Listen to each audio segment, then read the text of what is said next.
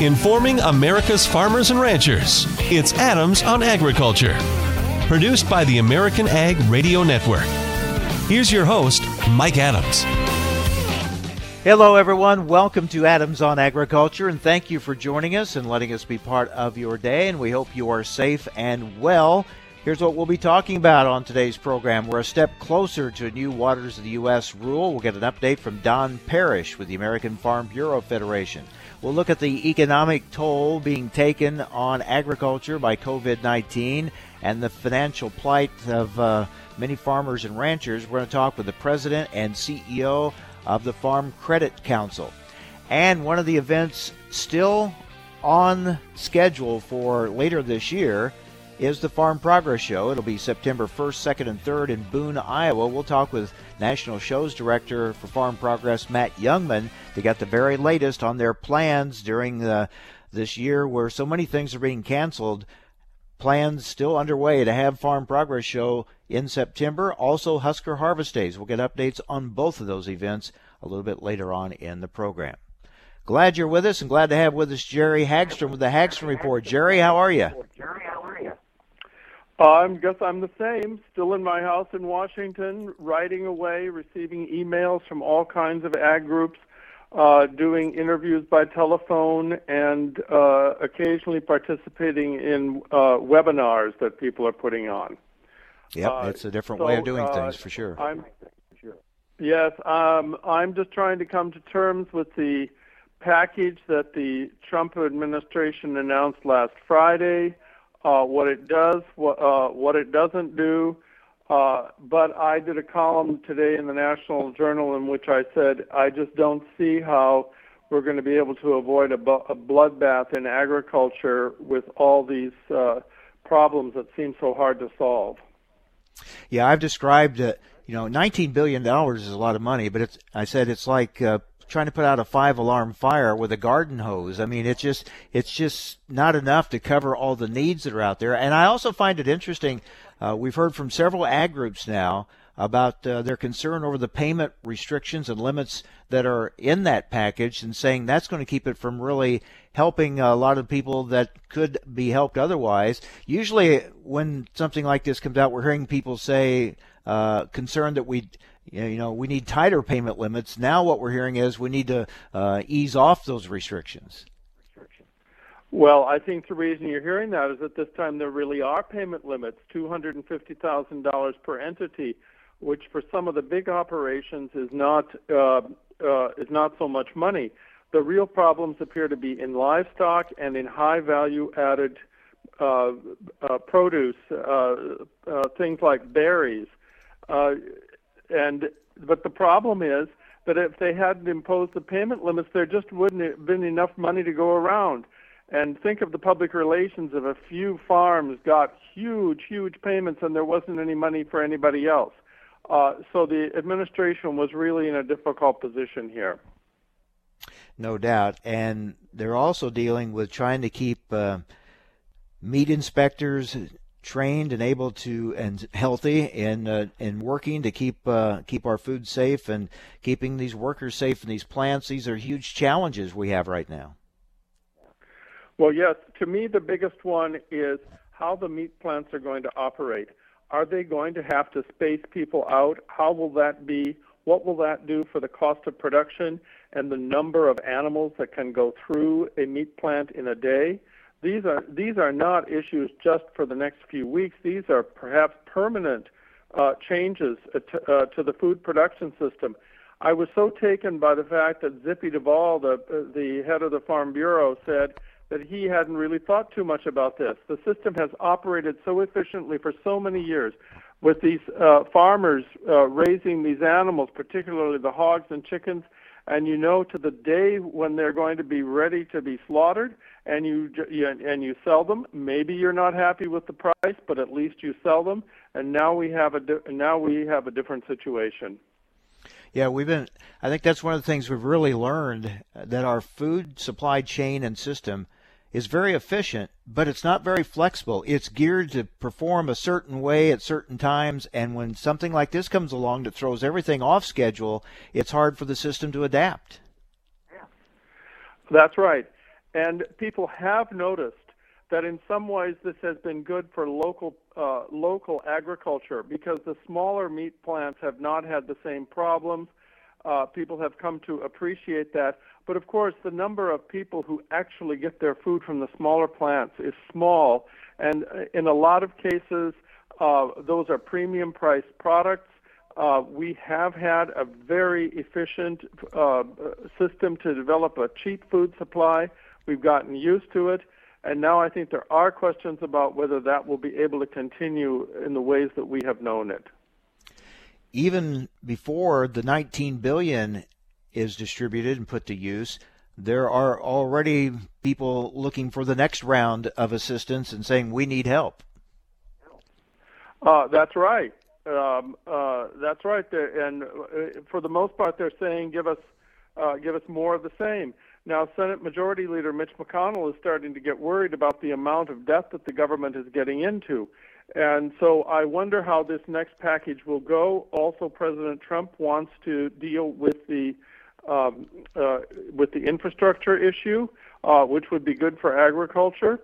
Uh, uh President Trump notes that interest rates are zero or almost zero, so we could we could borrow money even from foreigners to to uh, do all this work.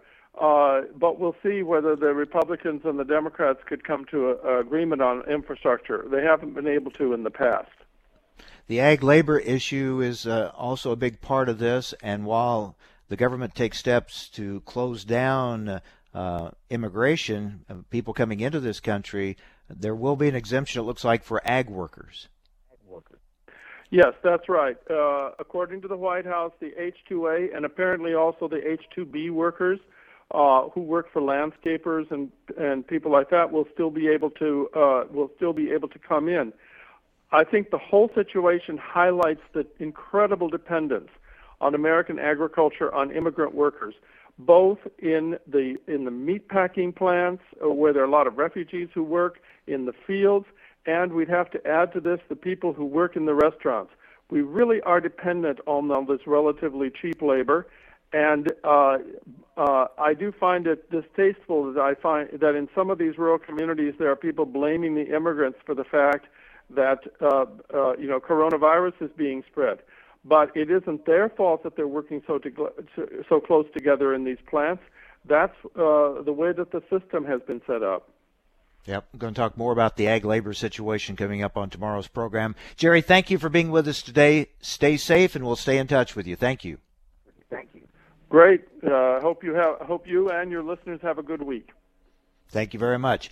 Up next, we're a step closer to getting that new Waters of the U.S. rule. We're going to get an update. That's something we haven't talked too much about lately.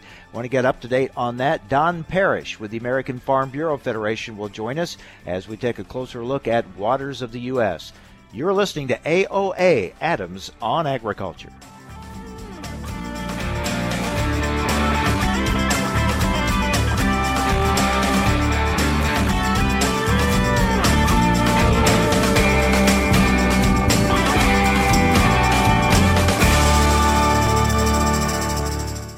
Revytek fungicide from BASF has been specifically developed for the selective soybean grower who doesn't compromise. If you think good is good enough, if you're okay with just achieving rather than overachieving, if average is your goal, this is not the fungicide for you. Revytek fungicide, brand new chemistry, three no excuse. Information America's farmers and ranchers need to know. Adams on Agriculture. Now, back to Mike Adams. Well, as COVID 19 dominates the news and our focus, we want to remember there are other things going on as well we need to keep an eye on, including the new Waters of the U.S. rule. And with an update, here's Don Parrish, Senior Director, Regulatory Relations for the American Farm Bureau Federation. Don, good to talk with you again. What's the latest? Uh, I think we've taken another step, haven't we? Well, we have taken another step. Uh, the administrator of EPA and the Assistant Secretary of the Army signed this regulation back in January, but it is just now being published in the Federal Register. And what that means, it becomes effective now in 60 days, which is good news for agriculture. it shows again there's a process here, and it's not always the speediest process in the world, but uh, things are moving forward. Um, what happens now that it gets published? Is this where we see the challenges to it really happen?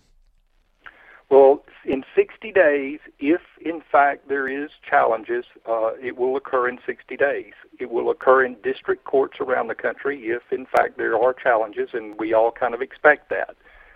And uh, ultimately, it will probably make its way to the Supreme Court. Uh, the whole issue of what Congress intended when they used the term navigable in the Clean Water Act I think is something that, that will have to be resolved either by Congress or by the Supreme Court. And so far, Congress has chosen not to try to, to, to try to deal with that in a way that the public supports.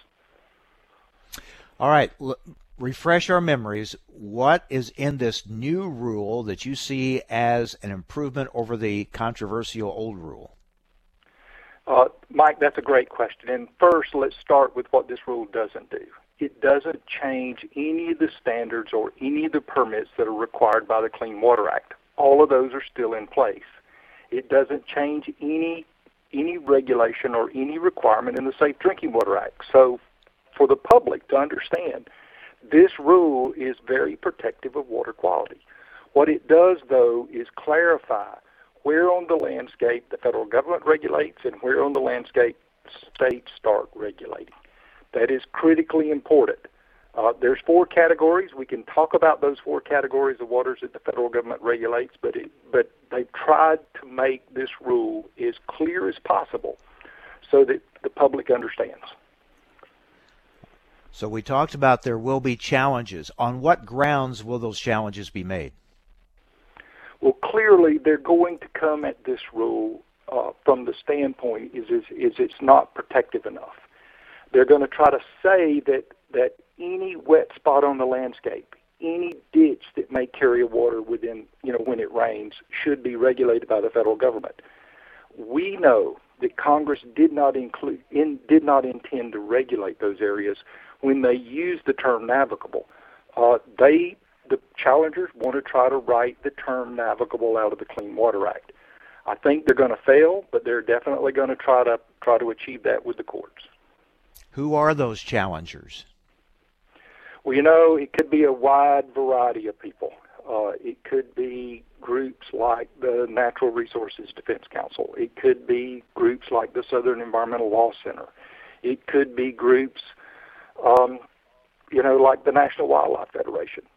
It could be any numbers of groups. Uh, we don't speak to them. We don't really speak to the intricacies of what's going on with that type of litigation. Um, but it could be challenged not only by those groups, but it could be challenged by people on the on the right that says, you know, this rule is expansive. It's not it's not protective enough of property rights. Uh, we could see challenges on both sides of this rule, and I think what that should signal to your listeners is that we think this administration got it right. We think they've they've done the hard work to put a policy in place that is protective of water quality clean water, but they've also provided clear rules that people can obey and abide by, and we think that's a good deal. That old theory that if you have opposing sides, if both of them are somewhat upset with what uh, the decision is, that means probably you're doing something right. Uh, we think so. We're talking with Don Parrish with the American Farm Bureau Federation. Don, you mentioned that it's either going to be addressed in the courts or by Congress. Hard to imagine Congress with what's going on right now, uh, hard to imagine being able to rely on them to make any significant changes. Uh, you know what? Congress has got their hands full. Uh, we've got a, a, an economy here that is that is teetering. Uh, we've got an economy and a supply chain in agriculture that is on that that is is really in a tenuous situation. Uh, you know, I'm very proud to say that I work for an organization that represents farmers, and we're working our best to make sure that farmers are going to have the tools they need, the fertilizer, the seeds to put crops in the ground. We're going to try to make sure that they have what it takes to get product from their farm to processors, and we hope uh, and and work and pray that these processors are going to be able to operate and we get food to consumers. You know, our supply chain has changed completely. We used to consume a significant amount of our food away from home at a restaurant. Obviously, your readers know, your listeners know that we're we're consuming most of our food at home now. I'm not sure when that's going to change. Uh, hopefully, we get back to a normal, whatever that is, very soon. But uh, you know, the good news is farmers are still farming, and we're going to do what it takes to get product to our consumers. All right, for the time being, for landowners needing to make decisions on their land, what rules are they to play by here? I mean, it's confusing and differing, different, different in different parts of the country. Uh, you have all these court rulings and, and legal actions, and so what do they do? How how do you keep this straight? Well, you know, I think the main thing is if there's any question, we're going to have to ask. Uh, we're going to have to ask the court uh, to make a determination. But I think overall, anything that only has water in it when it rains is, is out. And we know that on its face. Ephemerals are not jurisdictional. And that, for the most part, takes those that regulation out of the middle of farm fields, and it definitely provides the clarity that we think farmers need to, that need to farm. Uh, we also know that not only are ephemerals out, but prior converted croplands are out those are really, really big, important clarifications that this administration has made. I think farmers are in a really good spot. Uh, once you get beyond that, once you get into things that actually have water in them most of the year, uh, then we're going to have to be very concerned about operating in and around those features. And we all want to be protective of water quality, and I think that's a good thing. But again, I think the whole issue of having ephemerals out of federal jurisdiction is provides the kind of clarity that most farmers are going to be able to understand. Don, if indeed this will ultimately be decided at the Supreme Court level, as you and many others have uh, predicted will be the case, then it won't be happening anytime soon. I mean, that final decision is going to be a ways down the line, right? It is.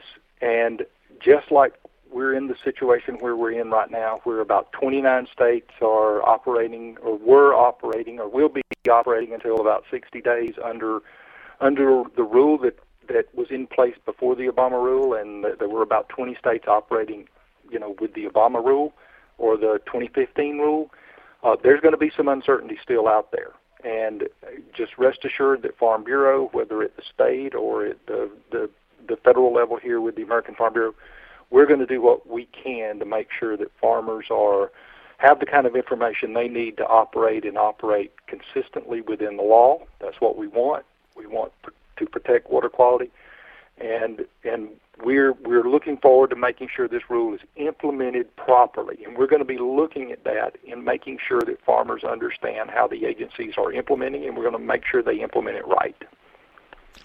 I remember you telling me three and a half years ago that this would be a long process.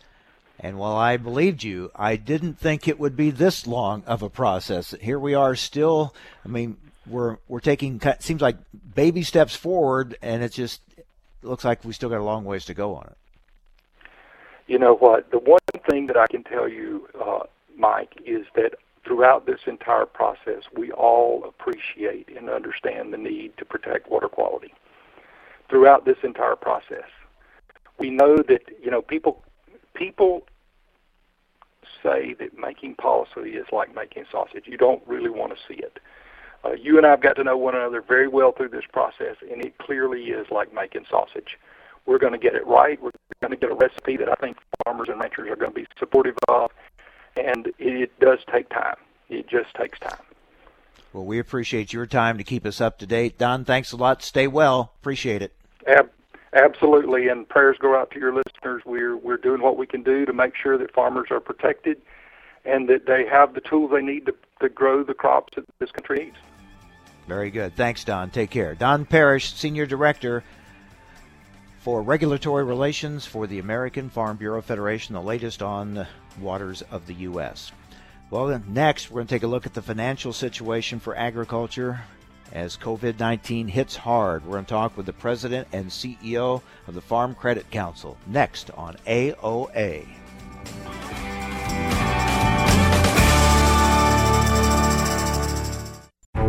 Heat, drought, wind, hail, northern corn leaf blight, gray leaf spot. If your corn is under stress, you are too. Get Veltyma fungicide, swift activity with fast payback an expanded application window. Makes life simple, and it's the secure choice. With powerful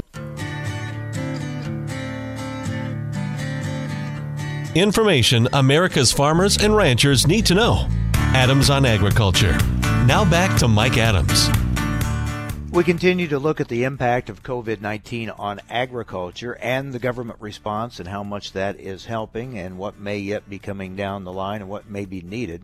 Uh, let's talk now with uh, the president and CEO of the Farm Credit Council, Todd Van Hoose. Todd, thank you for joining us. Hope you're well.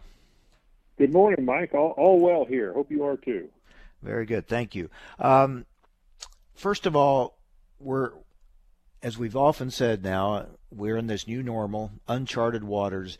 Uh, we're seeing growing negative impact on agriculture each and every day. Each ag sector seems to be reporting in with reports of huge losses and faced with dilemmas, more than uh, the government response so far is able to address completely. Uh, from your vantage point uh, in the farm credit side of things, what is your assessment of where we're at for agriculture right now? Things are really tough out there right now, Mike. I mean, you, you think about what this this COVID pandemic has caused, but but you can't think about that in isolation because you have to add it to the multiple years of trade disruptions, low commodity prices, uh, frankly, horrendous weather events, uh, everything from flooding to hurricanes to drought to, to fire.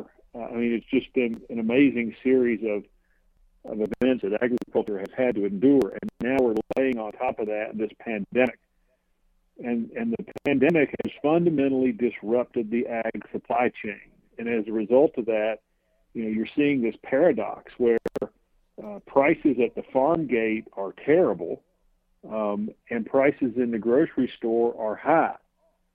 And, and so we've got to find some way to get producers all across the spectrum, frankly, producers through this period until we can get this supply chain stitched back together and hopefully get some normal, normalcy back in prices. You bring up a good point, and I think it's often overlooked and underreported. Whereas the general economy just a few short weeks ago was booming before this hit, the ag economy was not, and the ag economy has been down for some time. So this is uh, just a, a, double whammy for the ag economy. It's not like there was, uh, you know, this uh, storage of good times build up coming into it. Uh, this hit agriculture at a time when many sectors were already in a weakened position. You know that's exactly right, and and we've been we've been monitoring this closely for a number of years now, and you know the thing we we think most noticeable is the working capital situation for most farmers has just been deteriorating, and and for people that don't understand you know finance and economics, uh, the simple way to say that is working capital is what farmers use as a buffer right? They, they, they can use that as a buffer to get them through a bad season, to get them through a low price time. But we've sort of done that. And, and now we're hitting ag at a, at a very, very vulnerable time. Um, you know, if you think back to the, the Great Recession coming out of 2008 and the financial crisis, it was, in a lot of ways, it was agriculture that, that buoyed the economy back then. Mm-hmm. And now we're looking at, at hopefully a, a turnaround in the economy coming out of this pandemic. But boy, Ag's not in a position to really lead that turnaround this time. We're we're having a tough time out there. We're talking with Todd Van Hoose, who is president and CEO of the Farm Credit Council. Todd, give us your thoughts on the government response so far. I mean, writing checks for billions of dollars and still not able to cover the need that is out there. Uh, first, your thoughts on how helpful, especially what we've seen from USDA and some of the other government programs, and what do you think will be needed moving forward? Well, we're we're grateful. I mean, we've never seen a response like this. You know, everything from the Federal Reserve taking early intervention in the financial markets to make sure we didn't have a, a problem there, to the Trump administration getting uh, assistance out, not only this latest assistance, but also these MFP payments that have been coming out, right? Congress moving at, at really unprecedented speed to pump billions of dollars. Uh, we're, we're pushing trillions of dollars uh, into the economy. So, so very grateful for, for all of that. Um, but it, the size of the hole that has been created by this pandemic and the impact on producers is just overwhelming. And I think that despite the fact that we're, we've literally seen billions of dollars pumped in, we're still short. And I, I, I think people understand that. And, and my expectation is we'll get through this, uh, the bill that's going to pass Congress later today. President's going to sign it. It's going to replenish those small business administration loan funds, and, and that will that'll last not a long time.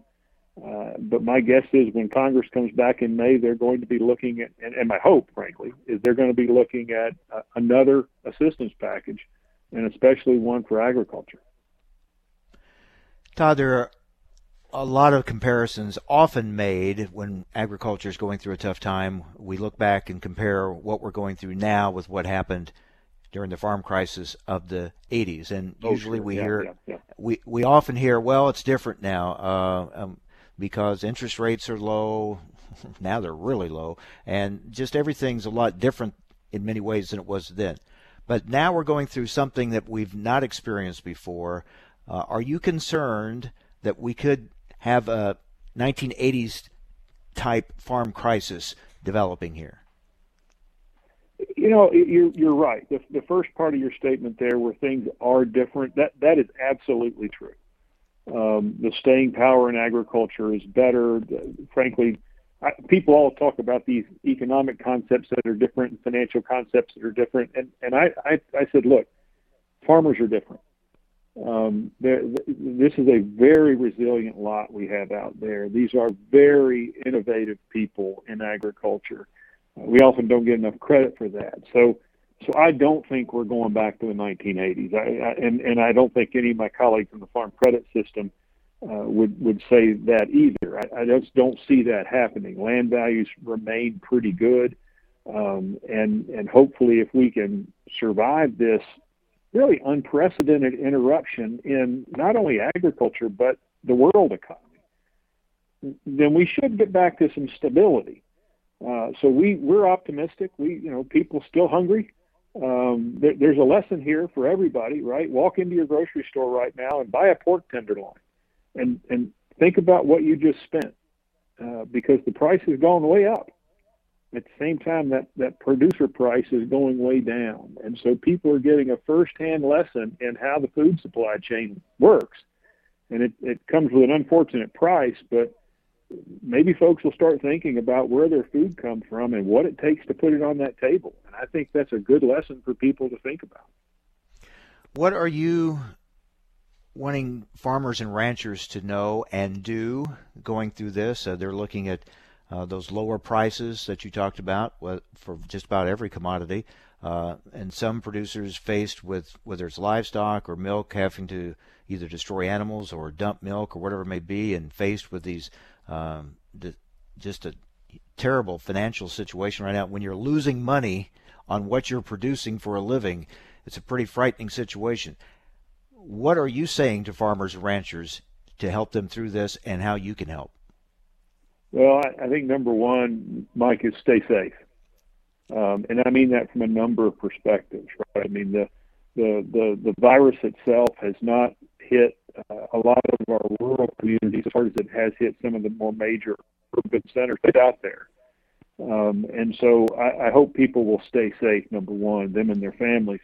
And then, you know, the other side of that, putting the pandemic aside, just the mental stress that a lot of farmers are under. I mean, the emotional stress in the family, uh, all the way down to kids, is, is just rising out there. And, and we hope that people are looking after their neighbors uh, we hope that people are sensitive to what's going on out there, but there's there is a lot of stress out there, and and and if folks are are feeling that stress, we hope they'll talk to people about it. We we hope they'll get some help. Um, we we don't want to see people struggle in that way.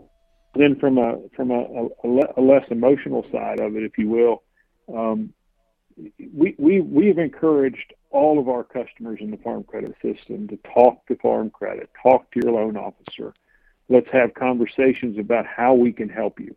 Let's have conversations about um, how we can work together to get you through this period so that it, you know once this is over and it will it will be over once this is over we can be very productive again so i, I think it's really important to be upfront uh, and, and talking to your loan officers talking to your advisors to try to make a plan to get through this are we looking at much higher levels of farm debt Oh, I think so. I mean, uh, you know, I, I think we are going to see some people adding some debt here. We're already seeing. You think about uh, operating lines. You know, the renewal season for most of agriculture is kind of over now. You know, we're in the back part of it. People largely have their operating lines established. We have seen an uptick in demand for for loans. Um, we are making a, a good bit of servicing actions to try to defer some payments um, re-amortize some loans out longer, and, give people some space. So we do think farm debt's going to go up, uh, and, and and and we'll see. You know, it's kind of hard to tell because the the high grain marketing session uh, uh, is not in yet, and so people still have a lot of leftover crop from last year, and they're they're certainly not selling it right now because the prices are so bad. So uh, hopefully we'll be find a way to pay some of that debt down by the end of the year. Todd, thank you for being with us. Appreciate your words and perspective. Stay safe, and thank you again. Thanks, Mike. Todd Van Hoose, he's president and CEO of the Farm Credit Council. Up next, we look ahead to the Farm Progress Show, still on. We'll talk about it next on AOA. Farmers can't choose the weather, trade policy, or market prices, but they can choose the most advanced dicamba with confidence. Engenia herbicide has the lowest volatility of all dicamba salts for more successful on target applications, and it's straight from the dicamba experts, BASF. So make the confident choice for your soybean crop. Talk Adams on Agriculture is brought to you by Cenex Premium Diesel. With Cenex Premium Diesel, you can count on a diesel that will keep your operation in top shape. Information America's farmers and ranchers need to know. Adams on Agriculture. Now, back to Mike Adams. Well, these days we talk a lot about events that are not going to happen. Happy to now talk about one that is still on schedule, and that is the Farm Progress Show, September 1st, 2nd, and 3rd in Boone, Iowa. Joining us now is National Shows Director for Farm Progress, Matt Jungmann. Matt, good to talk with you again. Hope you and your family are well everything's still on schedule, right? Yeah, good to talk to you, Mike, and I hope the same for you. I hope you and you and everybody you care about is, is safe and healthy. We're, um, yeah, we're in. You know, it, it, these are definitely unique and interesting times, and fielding a lot of phone calls from folks wondering what, you know, what what's the impact on this going to be for the Farm Progress Sale and Husker Harvest Days, and we are learning and, and gleaning as much information from as many sources as we can to, to figure out how, how if you know, it, it's it's certain that it's somehow going to impact the show in terms of how people interact with them with each other when we go back to whatever the new normal is going to be. Um, but just figuring out what that's going to look like at a at a big outdoor trade show is is something that, that that we're trying to figure the best path forward on. Yeah, right now it it and of course September's a ways off yet, but right now it seems like you being allowed to have thousands of people in one area, that seems to go against what we're seeing and hearing about right now. Uh, are you concerned that, that you're not going to be allowed to have it? And what is your, do you have a cutoff point when you'd have to make a decision on uh, whether or not it's going to happen or not? Right. You know, we're we're having a lot of those exact same conversations internally within the company, and we're part of a much bigger trade show company. So there are there are companies all around the globe or trade shows all around the globe that um, have been impacted by this. You know, we're starting to see our China shows firing back up with some with some slight differences and changes. You know, you you it, it it's it's interesting the things that this impacts. You know, I read a I read a, a an article from the Wynn Corporation on how they're going to fire Las Vegas back up, and you know buffets are going to be uh, a thing of the past, at least for the for the near future. You know, a, a lot of very basic things that you would think of where people are touching the same thing over and over, touch screens and, and you know, restrooms and people crawling into the cabs of tractors and, you know, how, how are we going to, to make sure that everybody is safe um, at whatever point in the curve we're at. You know, the, the where we are on the, these curves that you see is going to impact that. But you know, part of your question was, what are the deadlines, or or, or when do we have to start making decisions? You know, our exhibitors start to put deposits down on things and and, and start to spend money out of pocket in in June, in, in mid June to early July is the kind of the window where if something about this is going to have to change, that's kind of the window where it has to. So we've still got some time, and it depends on whose information you trust, whether we're going to be all clear and back to normal, or this thing's going to be dragging on, and we're, we're just sort of absorbing all the information that we can. But at this point, we're planning on having the event as scheduled. You know, there will probably just be, you know, hopefully there will be just some slight changes to it, uh, but but we're kind of also working in the background to figure out what's plan B through F if plan A isn't going to work. Meanwhile, uh, planting goes on, right? While planning goes on, planting goes on as well. Exactly right. You know, we're especially after last, it's nice to have something normal when, when, everything is so different and and, and strange and, and nothing is usual. It's really nice to have something normal happen. And compared to last spring when we fought all spring and you were right there with us, right there sitting next to David Bricks doing interviews, mm-hmm. compared to last spring, this spring was a was a real dream. Husker Husker Harvest Field Demo corn went in in great shape uh, uh, two days before Farm Progress, and uh, between the help from Iowa State and John Deere brought out a brand new planter and an RX tractor and some tillage tools, and they put in all those crops and all those field demo crops in two days. Um, everything everything went in in great condition. It's just all sitting there waiting on a rain, and I think we're going to get it. So uh, field demos are certainly you know, we've we've taken that first big step in making sure we've got great field demonstrations at the show this year, at both shows this year. Yeah, in that way, you're way ahead of last year. But I was just thinking, every year is a new challenge. And last year, you were wondering, would you have crops to harvest during the show? Now you're wondering if you'll be able to have the show. I mean, it's just amazing. Uh, one year to the next, what happens? Yeah, that that's exactly right. You know, and and I think I think no matter what, I, the, what I thought about this thing is no matter what, you know, even even by gosh, even if even if we've got to do something different and we can't have these huge crowds of people, I'm I'm envisioning, you know, a t- making a TV show out of those field demos because we put so much effort into getting those crops ready to go, and um and and figuring out how to get the crop and get all that equipment gathered up. It, it we we absolutely can't let that go to waste. So we're gonna we're to do something out there because it's all set and in the ground and, and ready to go. I'm all, always amazed at the number of people in your circle that you work with to put on the Farm Progress Show. That circle's bigger this year. More people will be involved in those decisions. Yes, that's exactly right. Internally, you know, within our company, because we're such a unique, the, the Farm Progress Show and Husker Harvest Days, you know, there are not other trade shows like it, like them. They, they are so very unique in the trade show world. So a lot of internal, you know, a lot of internal people within the company, and then you know, there's a lot of other stakeholders, you know, in terms of public safety and public health that that are going to have a seat at the table when it comes to making sure that this event comes off safely. We we you know, when you throw a party, you want your your first mission is to make sure your guests are safe, and that's that's our that's our primary mission on any of these things, and you know, we've proven that with field demonstrations. This is something completely different, but um, keeping keeping our crowd safe is very important. Well, Matt, uh, we'll stay in touch with you so we can keep everybody updated. But uh, right now, we're still looking forward to seeing you September 1st, 2nd, and 3rd in Boone, Iowa for Farm Progress Show. Thanks a lot. Thank you, Mike. All right, stay safe. Matt Jungmann, National Shows Director for Farm Progress. will keep you posted on uh, the Farm Progress Show and Husker Harvest Days coming up in September as well. Be safe, everyone. Thanks for joining us on AOA.